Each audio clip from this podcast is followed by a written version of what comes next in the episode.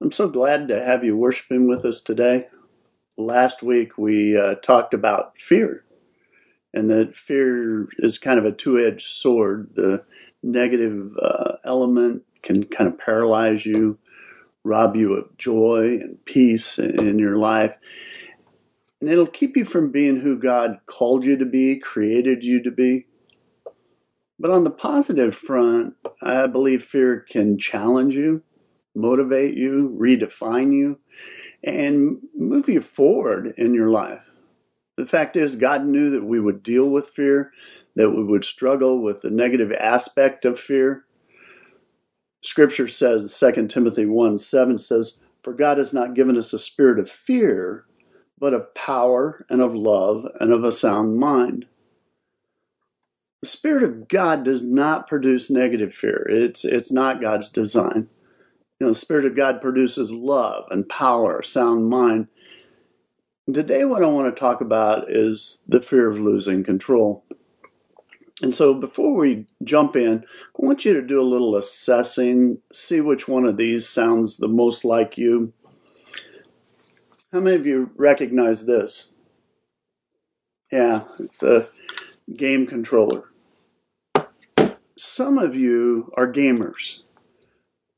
Fact is, you approach life like you're playing a video game. You get a control in your hand and you start pressing the the pads, the toggles. No, let's go this way. No, we're going to do this, and you're in charge. You know, you you hit the A button and you awake same time every day. It's time to get up. It's time to go to bed. You hit the X button. You know, an exercise. You figure out that you need about 30 minutes, but the fact is, you are so organized, you go 45. Every night, you hit the Y button. You give your undivided attention to each of your kids. You figure the average parent spends about seven and a half minutes talking to their children. But you're so organized, you spend 15 minutes. Tommy, you can finish that later. Right now, it's your time. You've got my attention. Hey, how are your e lessons going? Oh, that's great. What's that? Uh, sorry, I, I, can't answer that question right now. Your 15 minutes is up. I'll see you tomorrow. And what happens is you have this mentality. If everyone would use the game controller, if everybody would be regimented and scheduled, that, that life can be controlled. This type of mentality well, I'll, I'll tell you, it leads to some bizarre behavior. The fact is, you start trying to control everything, everyone. Some of you can identify with this style. Why? Because you're a gamer. How about this? Recognize this? I loved Hot Wheels when I was a kid. Some of you are Hot Wheels. This is a person that flies around the track of life, so to speak, kind of at NASCAR speed. When, when you fall behind, you, you compensate by cutting corners, you know, by cutting back and forth, trying to keep everything going and moving. In the reality, you breathe a sigh of relief when you're in the pit. You get back out on that track, you start drafting, looking for somebody to give you a hand, help you. And you're always working angles. Why? Because you're trying to stay ahead in the race, trying to take control. You know, you've got the RPMs, the redlining, the speed and the motion. It makes you look like you're in control. But you can only stay on the track so long. Fact is, the pace will take its toll. And you really end up destined to either run out of fuel, break down, maybe hit the wall, or you may just simply drift off the track and spend a long, long time in the pit. Here's another one. Some of you are what I would call teeter totter people. Some of you have a style that, you know, you're up and then you're down. And life's full of highs and full of lows, and, and you know it. And some of you get stuck way down, you know, stuck at the bottom, and you think, well, what's the use? In fact, if you're honest with yourself, there are areas of your life where you're completely undisciplined. And what happens is you, you get frustrated. And then when you can't stand it anymore, you, you read a book or a blog, or maybe you watch a video, you look for some spiritual fix, something that'll fire you up. Then you're like, I'm going to take control. And so for a couple of weeks, you're up. Things are on top. You feel in control for a little while, then things begin to pile up, start to weigh you down, and little by little, in short order, you're back on the bottom and you think, what's the use? Here's the problem with being out of control, thinking you're in control, or pretending that you can control everything. You're always one step away. You're always one step from losing it, one step from getting it. And I want to suggest there's a better way to live. But ultimately, you've got to overcome the, the fear of losing control. You're not going to find the answer by being more disciplined or by running harder or faster. You're not going to find the answer you know, in some self-help philosophy. No, don't misunderstand me. Those things are fine. But you only find the answer by surrendering yourself and acknowledging and saying, I can't control everything. But I can give it to someone who can. God, I'm going to give it to you. Let me give you just a little crash course on God's sovereignty. Because what I want to do, I want to show you how big God is and how qualified God is to, to run your life. The definition of sovereignty is to have supreme independent authority over something. What's God got authority over?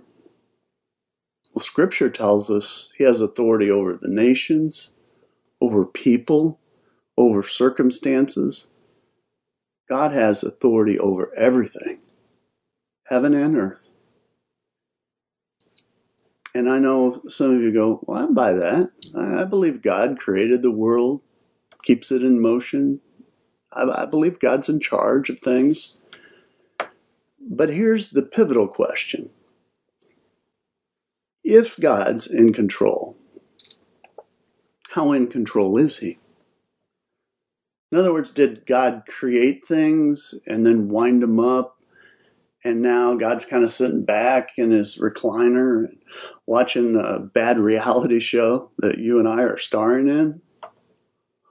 Or is the case that God doesn't sweat the details, you know, just attends to the big things?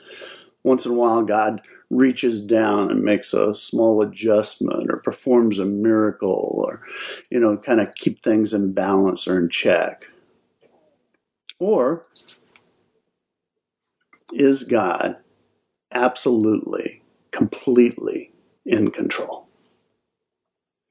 Now, Colossians 1 16, 17 says, For by him, it's speaking about Jesus here, for by Jesus, all things were created in heaven and on earth, visible and invisible, whether thrones or dominions or rulers or authorities, all things were created through him and for him, and he is before all things, and in him all things hold together. When you get a sense of how active God is, not just in the big things, but in the little details, it's mind blowing. See, it's, it's comforting when you realize that the God who created and sustains the universe, the God who holds the stars and the moon and the planets in place, God's passionately interested in every detail of your life and mine. It's an amazing thing. Jesus was teaching one day, stories found in Matthew 10, verse 29, I'll pick up at. And he says this He says, What is the, the price of two sparrows? One copper coin? But not a single sparrow can fall to the ground without your Father knowing it. The very hair on your head are all numbered. So don't be afraid. You're more valuable to God than a whole flock of sparrows. Jesus was making a point that God even notices the little details of a common bird how it lives, how it dies. Jesus was making a point that, that God is intricately aware of every detail in your life and mine. Not only does God know the number of hairs on your head, God knows if you're pulling your hair out and why you're pulling your hair out. God, God knows every detail of your life. Friends, if you can grasp that, it will change how you live. It, will free you from, from struggling to try and control everything.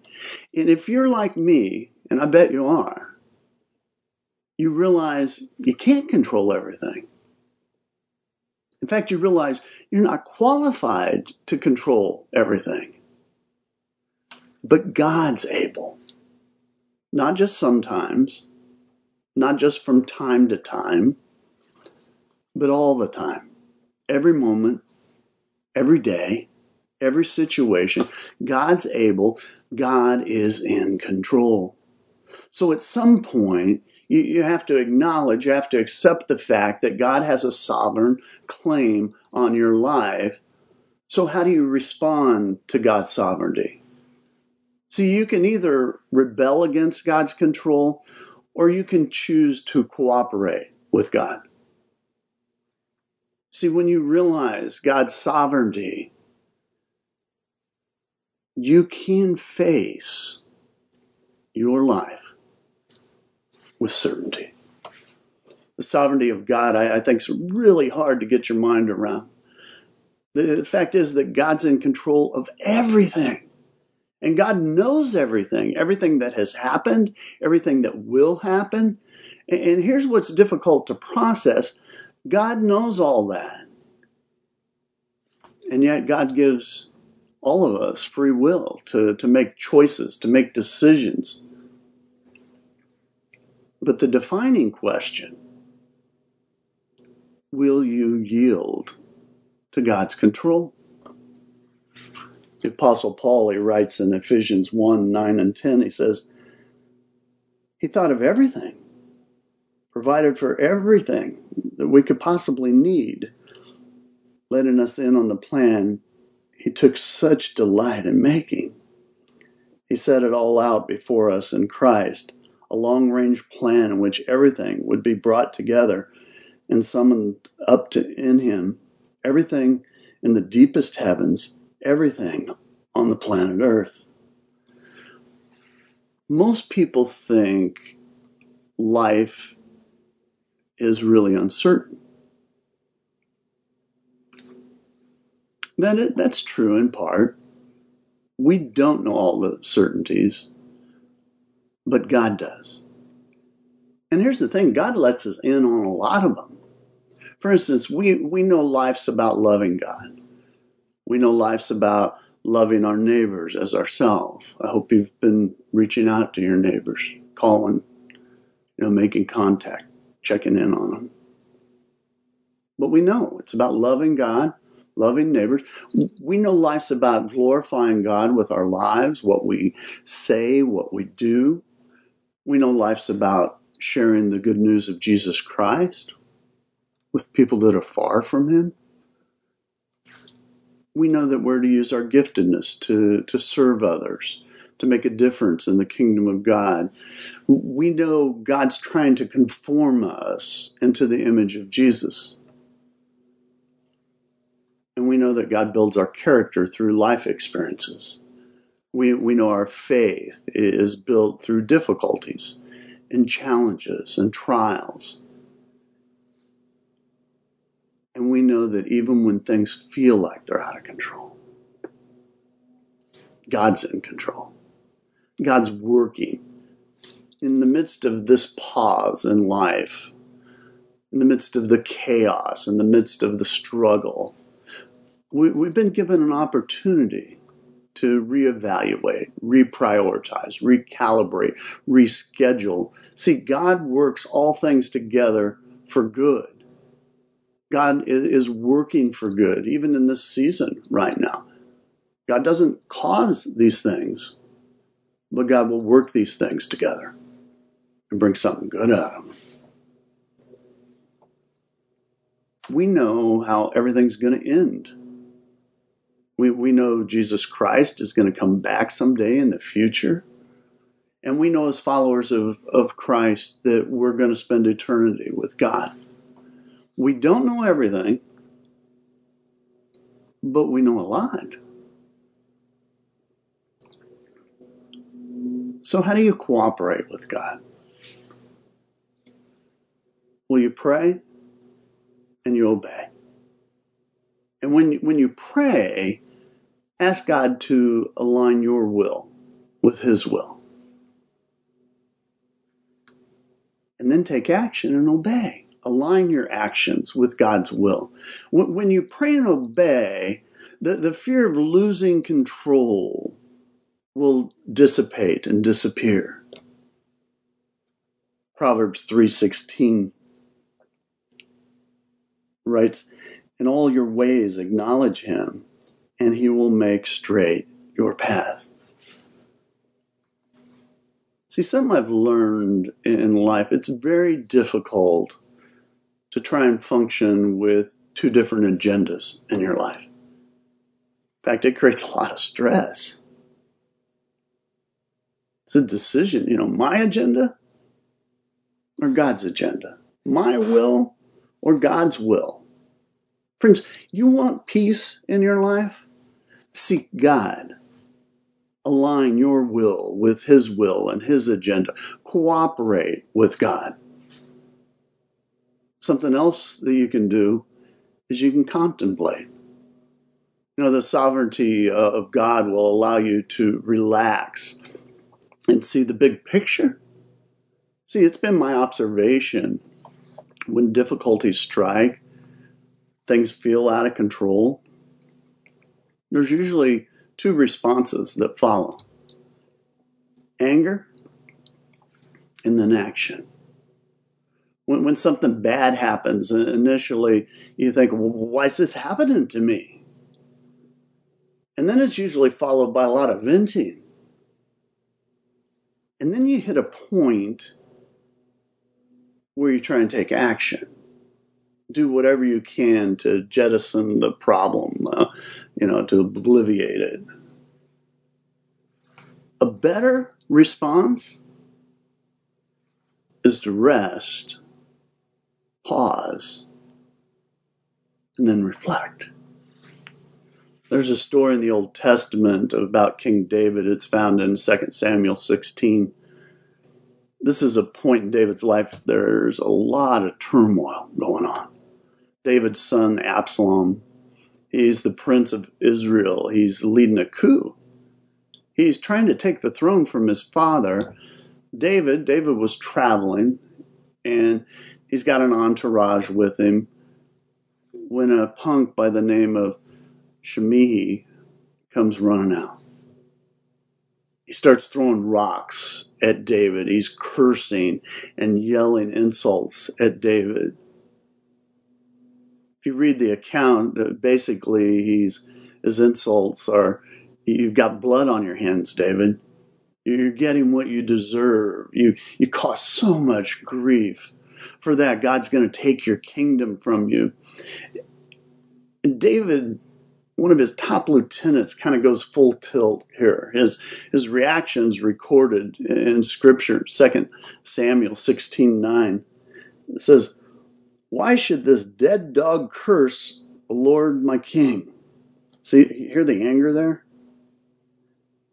He says, Let me go over and cut off his head. See, he moves right to action then. If you read on, David has an interesting response. He's like, Don't be so angry. Take a chill pill, let it go. Let's reflect, let's think about this. How do we know that God didn't send him to tell me something I needed to hear? See, David is able to look at a situation and think about the fact that God might be trying to say something to him. And God was speaking to David. David had become a man with a lot of blood on his hands. If you know the whole story, you know there were consequences for David. That's why David wasn't allowed to, to build the, the temple. His son Solomon would be the one that would build it. But it, don't miss the point here. When things seem to be out of control, take a beat, contemplate. You know, consider what God might be trying to say to you, what God might want to do through you and in you. And I'll say it again we're all facing difficulties and challenges, but we have an opportunity to contemplate and think about what God's saying in the in the midst of the chaos, the disruption. I guarantee you, God is speaking. Question is, are you, are you listening? There's one more thing that's important, and that is that we celebrate God's sovereignty. Christ followers, you've been through good times and bad times. And as you think about different situations, how many of you can look back and see God's hand? I mean, how many of you realize that you went through something and because of that, you, you've grown? See, in that situation you faced, the, that you had to deal with, there were some things you learned there were some things that, that built your character, that made you realize God's greatness. I bet there were things that, that caused you to trust God more. Friends, when I look at my life, I have had a lot of trips and stumbles and falls. I've faced times of pain, struggles, I've dealt with brokenness and disappointments, just like all of you. Things haven't always turned out the way I planned. But I am right where God wants me in His sovereignty and in His control. And I celebrate that. Celebrate God's sovereignty. God has led you safely to this point in your life. God, God is conforming you to the image of Jesus Christ. Celebrate God's sovereignty every time you're in chaos in times like this. You know, celebrate God's sovereignty. God is in control and God will see you through. My, my best advice put your life in God's hands. Cooperate with God. Contemplate who He is and celebrate what God's doing. Romans 8 28. These, these are uh, beautiful words, promise from, from the Apostle Paul. And he says this He says, We know all things, all things, all things, everything, all, all things work together for good for those who love God, who are called according to his purpose. Are you afraid of what's going on? Are you afraid uh, of losing control?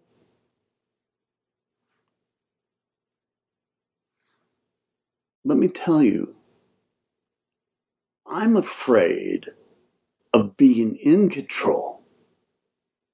See, I can't work all things in my life together for good.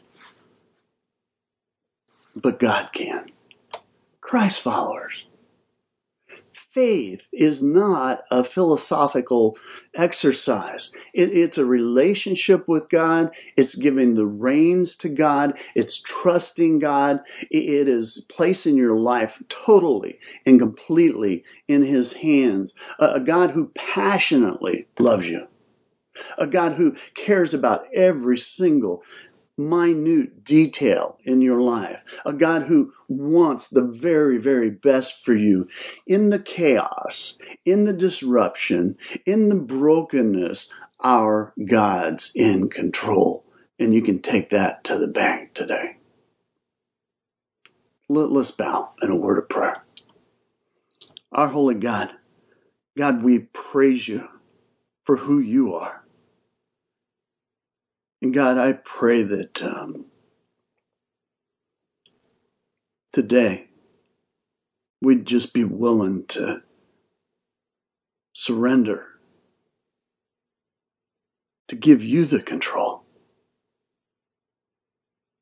God, I know you've given us minds and hearts and that we're to strive to the best of our ability God, there's not one person listening right now that has the skill set to control life. But God, we know you can. And we place our lives in your hands. God, may we honor you every day, every moment, every situation. May we honor you with what we think what we say, what we do. God, I pray that you would bless every person this morning, that they would know your love and your care. God, we give you the glory, we give you the praise. Thank you for being the great big God you are. It's in your Son's precious and holy name. And we pray all these things. God's people said, Amen. I'll see you next week. God bless you.